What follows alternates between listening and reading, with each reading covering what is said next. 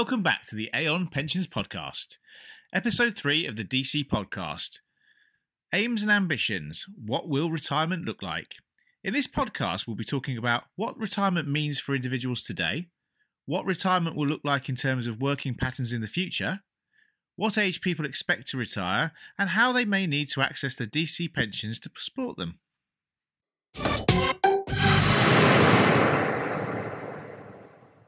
Welcome back to the Aon Pensions podcast. Today we're joined by Sophia Singleton and James Collier. Welcome both. Thank you, Stuart. Um, I'm Sophia Singleton. I lead Aon's DC consulting team and I advise trustees and employers on how to optimise their DC and financial wellbeing programmes. Um, really excited today for this uh, podcast session because I think what our research has shown, um, and particularly this section of the research, is that employers and its schemes will need to adapt to the changing shape of retirement. So I think there's an awful lot for us to talk about and for people to think about from this section. And welcome, James. Hi, sure. I'm James Collier and I'm a senior consultant within Aon's DC consulting team. My role is to provide advice to employers and trustees on their DC arrangements, helping them grapple with the many DC challenges they and their members face, one of which we're going to explore today. So let's jump straight in and ask if you think an individual's vision of retirement has changed, and if so, why? And I, I certainly do think it has changed, and some of the key headlines from our survey support this. Only 31% expect to fully retire, 47% expect to continue working part time for a while before fully retiring. And I appreciate I probably need to get out a bit more, but my favourite stat from the whole survey this year is that 14% expect to continue working at least part time for the rest of their life. Wow, now, what this tells me is that whereas retirement was once a fixed date at which you stopped work completely, the majority of individuals no longer expect this to be the case. Now, we've been hearing about phased retirement since the removal of the default retirement age back in October 2011, but many employers and pension schemes are yet to see this borne out in practice. Now, why is this? Well, a significant reason could be that many current retirees from larger organisations have DB pension income.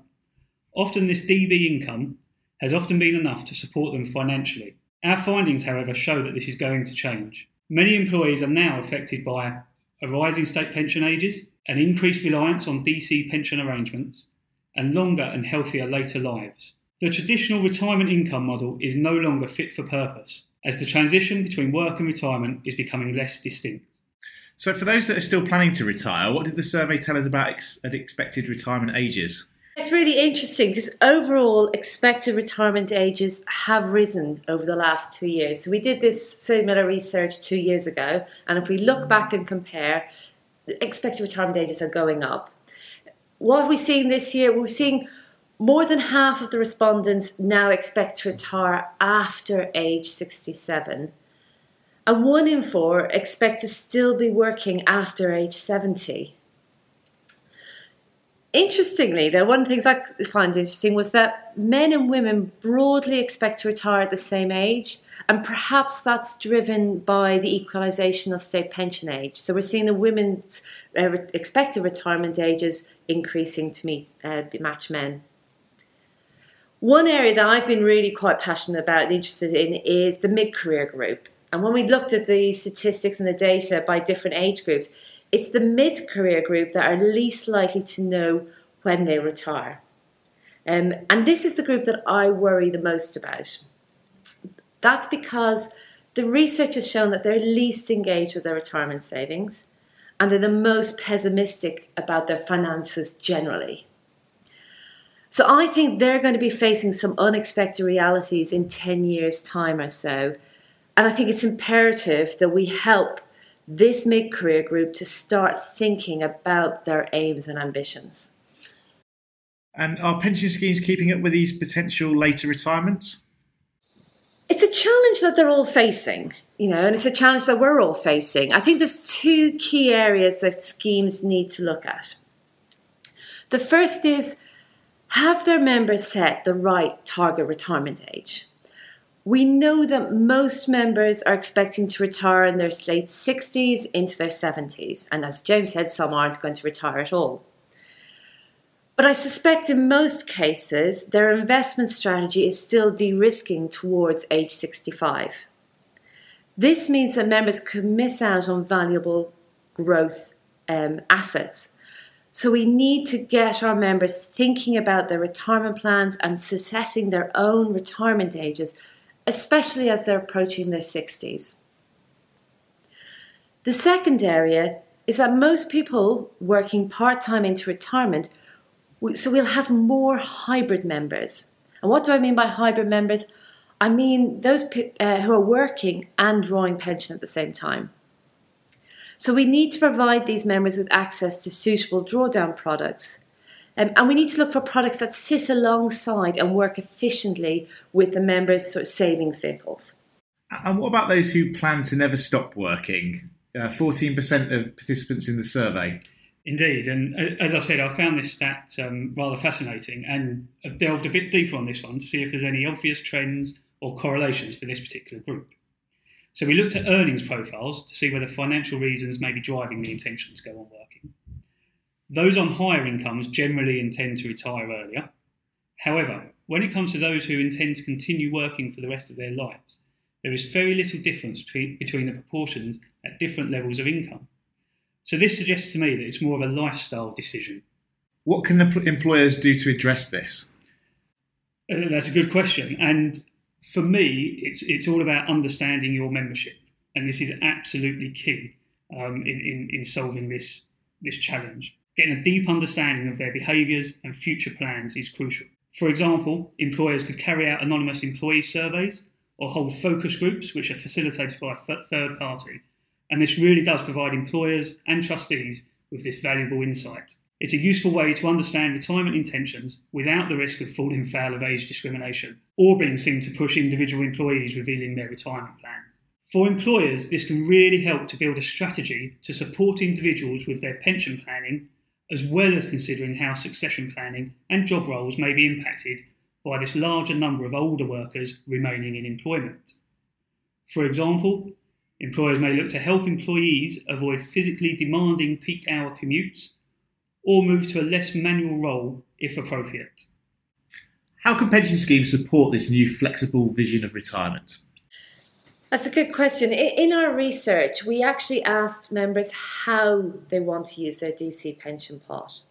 And what we found was that a small number of members said they would access their pension funds as cash. So just 11% of people said they'd take their money as cash. Alongside that, only one in six said they wanted the security of a guaranteed income through an annuity.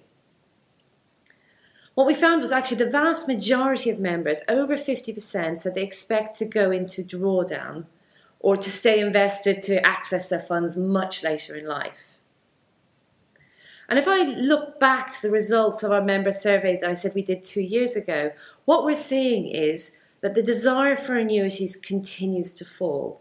So I said it was one in five two years ago that wanted an annuity, now at one, in six. And we're seeing that more and more people are saying they want to access drawdown products, which I guess makes sense as these are also the most likely approaches to support a flexible and phased retirement. So, what do employers and trustees need to think about when tackling the retirement income solution? Yes, we looked at this um, recently as part of a paper that we wrote on the future of at retirement. Um, and we looked at, we identified five key areas that trustees and employers should deliver in a post retirement solution. So the first one was getting the investment policy right so that we can generate the income that members need throughout their retirement. The second area is delivering a sustainable income. And, and, and this is a key question. What is a reasonable amount that members should expect to be able to withdraw from their pot in drawdown? Most research now points to a rule of thumb of 3.5%. And what I mean by that is that it's reasonable for members to take an annual income of about 3.5% of their DC pot. But members still have the risk of outliving the savings. It's not a safe rate, it's not a guaranteed rate. So they still have that longevity risk. And so we need to provide a third element, which is some longevity risk management. And that, I think, is most likely going to be through later life annuities. The fourth component is that we need to provide flexibility that members want. Our research tells us that members want the flexibility, but they want flexibility to change their minds and not lock into one type of solution. And so they want to avoid the wrong decision. And I think we need to be careful about that when we talk about flexibility. It's not about dipping in and out of their savings, it's about not locking into the bad solution. And then that leads me on to the fifth component, which is robust decision support, really helping members make the right decisions at the right time throughout their retirement. And of course, that is a whole topic in itself. But I think if anyone's interested in actually seeing that in any more detail, you can find our Future of At Retirement white paper on the Aon website. And any final comments to summarise the research? Yeah, so for me, I, I, guess I'll draw out a couple of couple of points. Firstly, um, it's that the research shows us that the cliff edge that is retirement will be replaced by a far more fluid series of transitions between work and partial retirement. And secondly, part-time work could become one of the regular transitions to full retirement. Retraining and reskilling will be, be will be essential both to ensure relevant work experience and skills, and at an employee level for self-worth and personal development.